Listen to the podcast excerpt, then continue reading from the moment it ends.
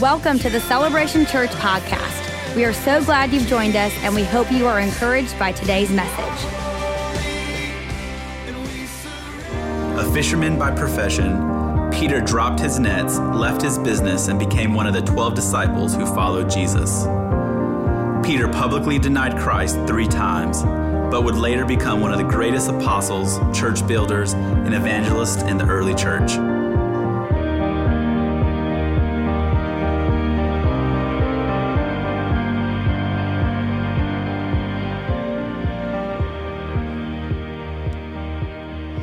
We doing today, church? Are we good? Hey, it's good to see you. And uh, happy fourth weekend. I know it's just a few days early, but happy fourth. Hope you got some plans ready to celebrate and hang out with some friends and family over the next couple days. But we're excited to see you in church. Will you do me a favor? Can we put our hands together for all of our locations and church online that's welcoming and joining in right now? We welcome you and we're glad to have you. And uh, as you just saw right there, uh, we are in a series and have been for the last couple weeks called Unlikely Saints. And today we're talking about the character of Peter.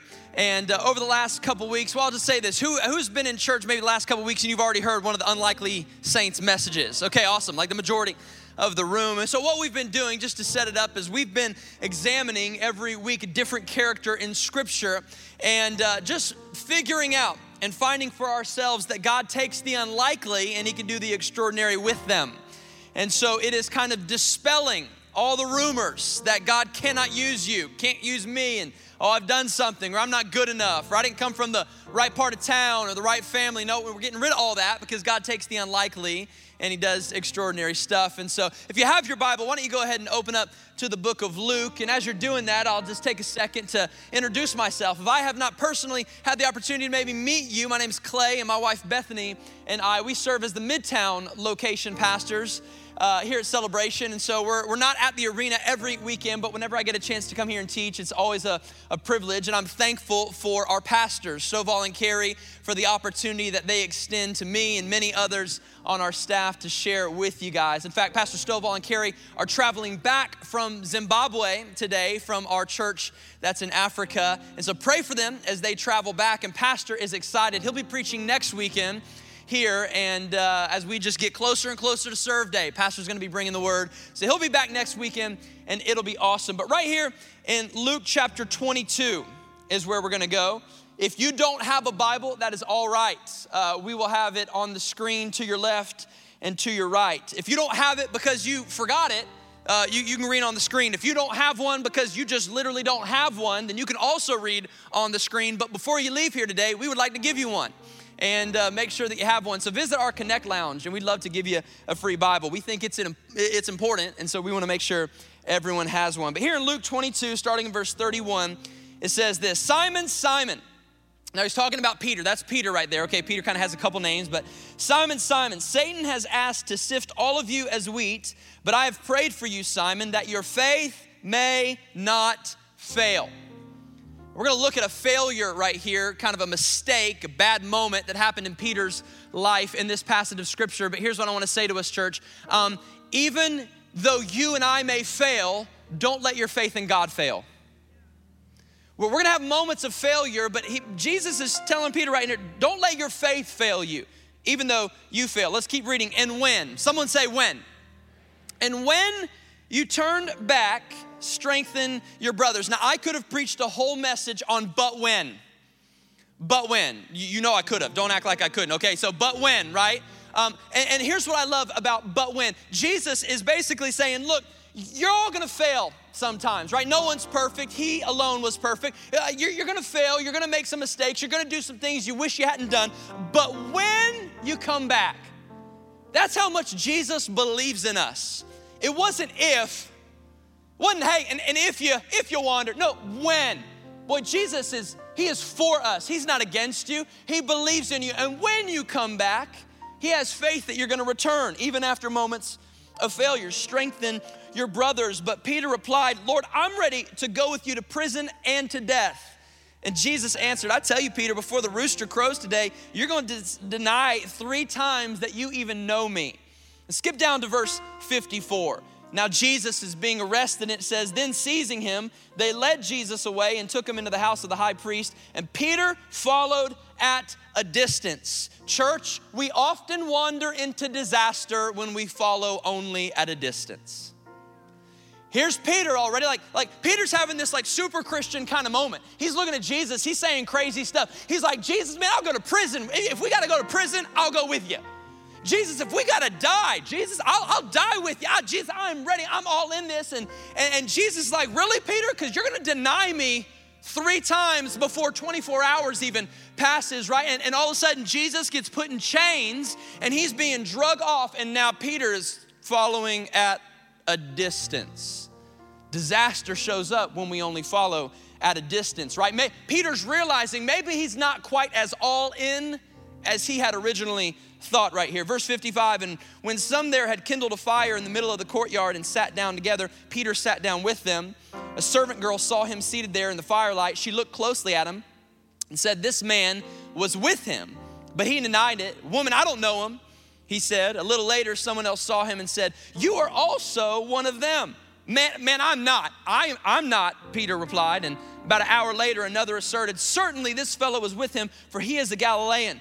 And Peter replied, Man, I don't know what you're talking about, right? Three times. And just as he was speaking, the rooster crowed, and the Lord turned and looked straight at Peter. Now imagine that moment. Imagine that one.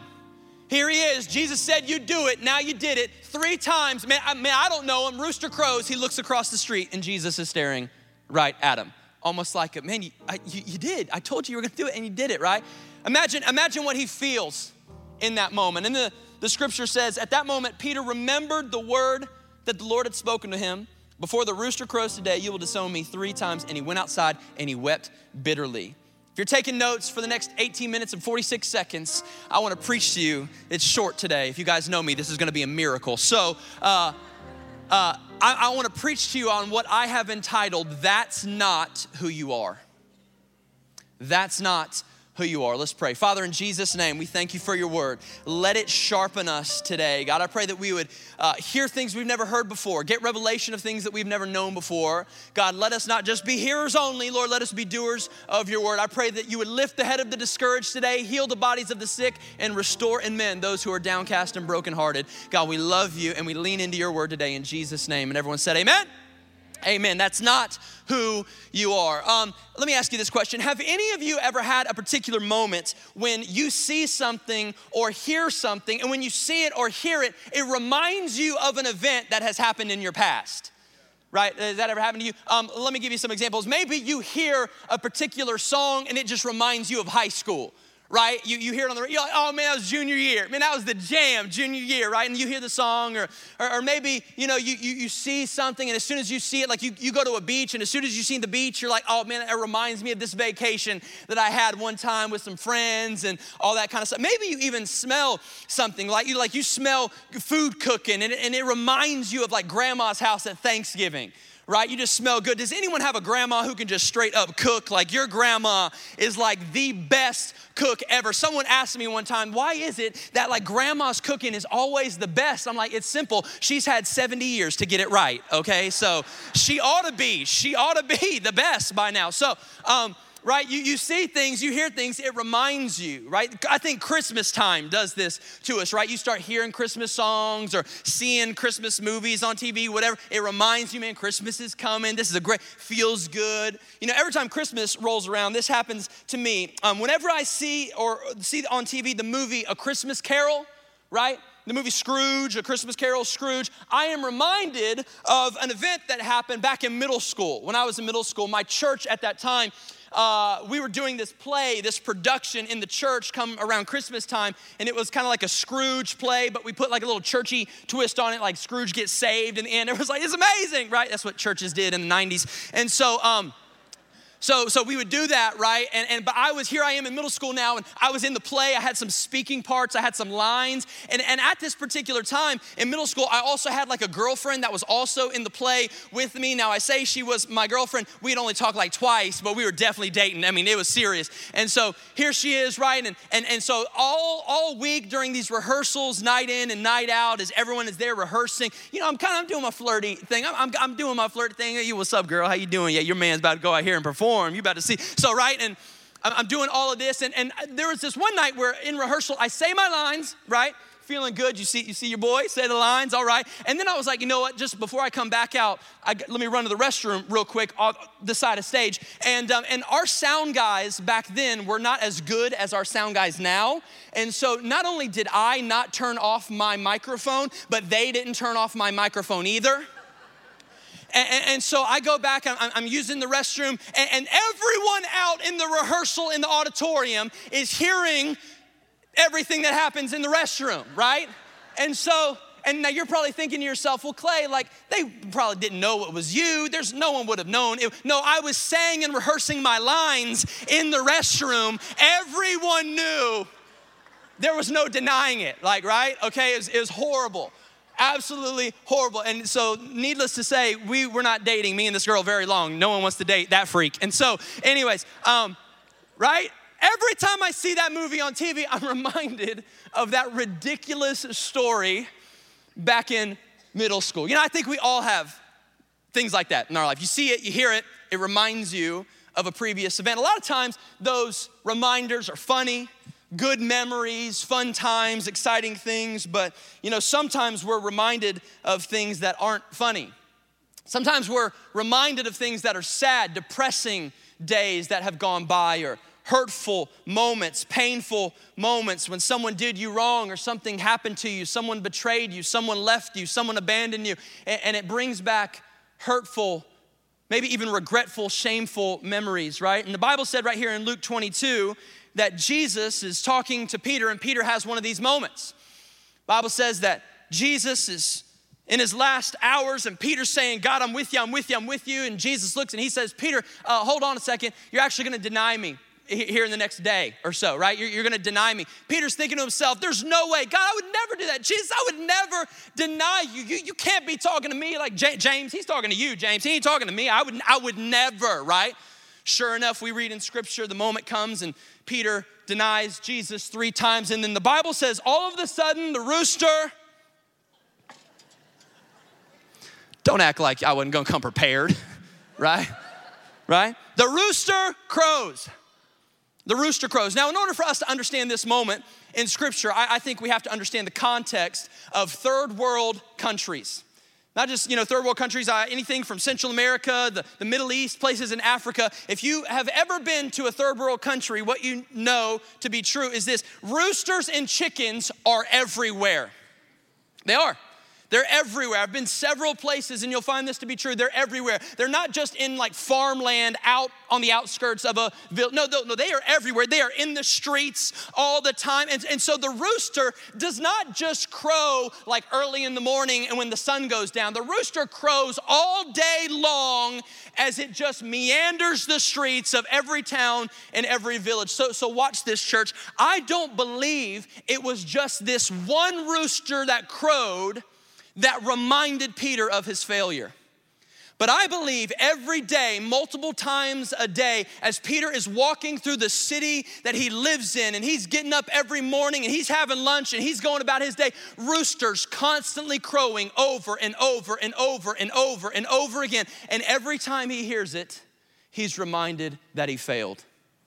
Now, can you imagine being Peter? See, I think sometimes we read this scripture and we just think, okay, one crow, he felt bad, but then he got on with it. No, no, no. It was crowing all the time, every single day. And he's reminded every time he hears the rooster crow, something in him feels unworthy.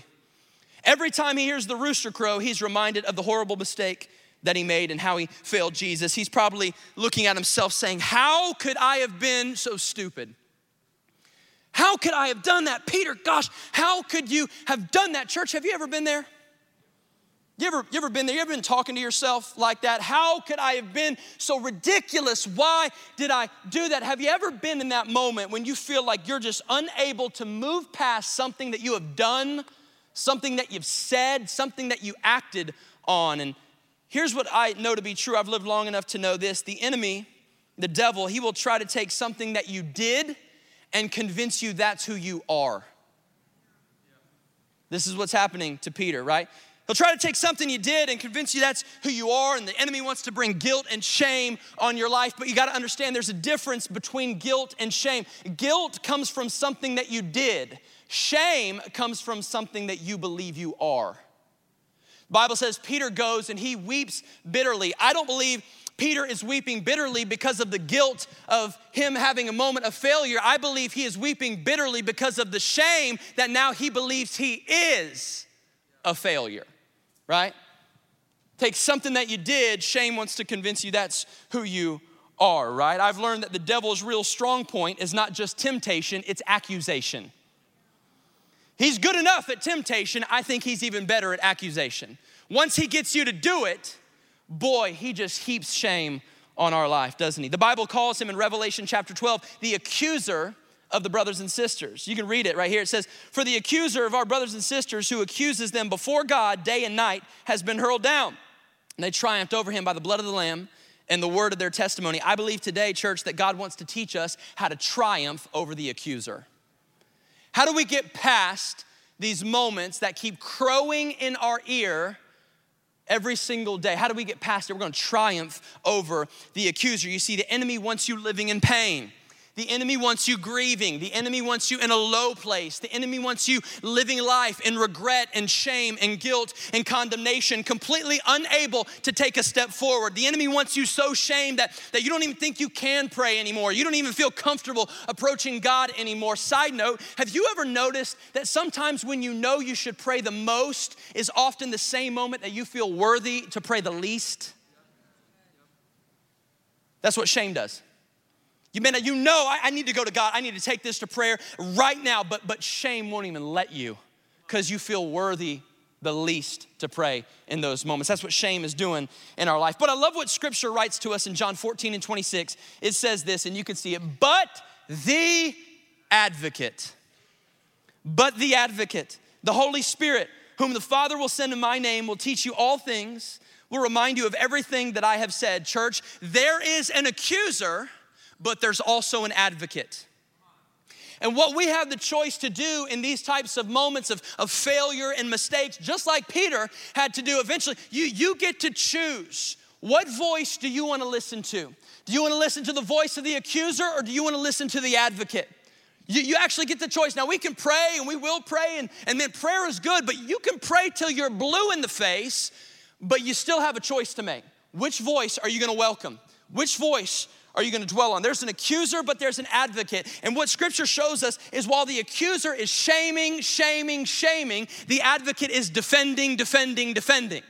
While the accuser shouts disgrace, the advocate extends grace. While the accuser is looking at the father saying, Look at the sin, look at the sin, sin, sin. The defender, the advocate is saying, No, the cross, the cross, the cross, the cross, the cross.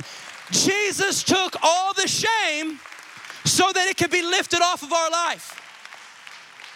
What voice are you gonna listen to? What voice are you gonna pay attention to? Listen to me. Do not tolerate what Jesus came to eliminate. Don't tolerate shame. Don't tolerate guilt. God took all the whole. Why, why are you walking around with a coat of shame when Jesus wore the coat for all of us? On the cross. That's what the advocate does. The advocate stands before the Father and says, No, I will defend. Remember, Dad, what I did on the cross. I, I died, I covered that shame. I took care of that guilt. I took care of all that mess. Yeah, I see the failure, but he sees it through the lens of the cross. You have a choice. Do I listen to the accuser or do I listen to the advocate? You know, recently I was uh, I was studying and, and, reading a lot of material uh, from Dr. Henry Cloud. And Dr. Cloud's actually going to be with us in a few weeks here at Celebration, preaching our weekend services. And uh, he's a brilliant mind, Christian psychologist and author. Guy's a genius. And he talks about in some of his writings uh, the principle of the three P's. And I think these three P principles apply perfectly uh, to shame and what shame wants to do. I want to give them to you right now. Number one is this shame tries to be personal. Shame always wants to be personal, right? So, so shame doesn't say, hey, you made a bad decision. Shame says you are a horrible person. That's what shame does. Shame wants to be real personal in our lives, right? Number two, shame tries to be permanent. You make a mistake, right? And what, and what shame will say is, man, you always do this. Oh, you, you always screw it up. You always mess it up. You're never gonna get past this. You're never gonna fix this. You always, always. It, shame wants to be permanent. And the third one is this shame always tries to be pervasive. In other words, shame will spread to every area of your life. Here's what shame says shame will come at you, and, and shame says, Man, you mess up everything. When in reality, no, you, you just made one bad decision, one mistake in this one area, but shame is pervasive, and shame says, no, no, you mess up everything. everything you touch just falls apart. Every, everything, right? Shame tries to be personal, permanent, and pervasive in our life. So the question today is this with, with our time remaining, uh, which is going so fast, that clock is demonic. So, um, right? Here's the question you have to ask yourself, right? Write it down. What rooster is still crowing at you? What rooster is still crowing at you from your past, right? What sin, what mistake, what failure is still haunting you? That thing that the enemy is trying to bring back to your mind over and over and over again. What is it? Because hear me today, church, shame is not the solution. Sometimes back in old religious circles, it was almost like, I don't know how you grew up, I'll just speak for how I grew up, but at times it was almost like, you know what, if we can just make people feel bad enough, then maybe they'll just start being good because they feel so bad. No, shame isn't the solution. Shame got us into the mess, shame can't get us out of the mess, right? Shame was never meant to fix what only grace can cure. Shame, right?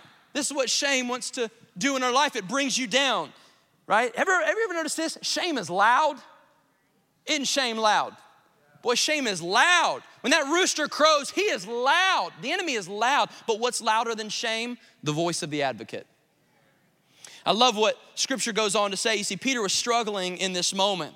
I would imagine he hears that first rooster and that felt bad enough, but, but day in day out for the next few weeks, perhaps, as he continues to hear multiple, multiple roosters, he's just walking through this constant reminder of failure. I imagine some days he probably wakes up, he, he's feeling better than others. He's like, all right, today's the day I'm gonna get back on track. I'm feeling pretty good, ate a good breakfast, I'm feeling healthy, I'm feeling right, and got some good guys around me. You know, let, let's get on with that. I'm gonna put that stuff behind me. I'm feeling good today. And he takes a few steps, he's walking, he's out in the temple, he's meeting people, he's shaking hands, he's having a good time. And then all of a sudden, bam, rooster crows. He's brought right back down into depression, right back down discouraged, right? Shame, guilt, it all just folds right in on top of him. But then one day changes everything for Peter. One day, absolutely flips the script and everything has completely changed. And as the band joins me, we're gonna read it right here in Acts chapter 2, starting in verse 1. It says, When the day of Pentecost came, they were all together in one place. And suddenly a sound, somebody say sound Suddenly, a sound like the blowing of a violent wind came from where? Heaven. Filled the whole house where they were sitting. They saw what seemed to be tongues of fire that separated and came to rest on each of them. All of them were filled with the Holy Spirit. Church, watch this. Watch this. A sound came, a new sound, a sound unlike anything they'd ever heard before. They had never known this sound, they had never seen this sound, but all of a sudden it, it shows up. And, and catch this there is the sound of your past. But what I came to preach to you today is this there is a sound that is greater, even greater than the sound of your past. It is the sound that comes from heaven, it is the sound that comes with the Holy Spirit. It's a sound of grace, it's a sound of forgiveness, it's a sound that's full of power, that's full of love. Come on, it's the the sound that the advocate brings. It's the sound that the Holy Spirit brings in our life. And you get to choose what sound do you want to receive?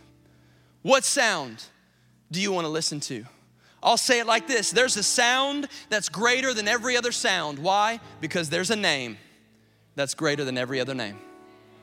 Man, Clay, that's good preaching. Will you say that again? Okay. There is a sound that is greater than every other sound because there is a name that's greater than every other name. It's the name of Jesus Christ, and we have the opportunity. Which sound do I want to receive? And I feel like, man, I feel like God wanted me to share this word with us today. I know it's water baptism Sunday. Man, people are about to get water baptized. They did in the first service, and it's awesome. We're going to celebrate today after church. But I feel like this is the word God wanted to share with us because there are some of you and you come to church on the weekends and you feel good, and man, the worship was good. Man, that message was great today. I just I feel awesome, and I love seeing church people and always a good atmosphere, and you feel good. But then all of a sudden, like a Thursday hits and the rooster crows.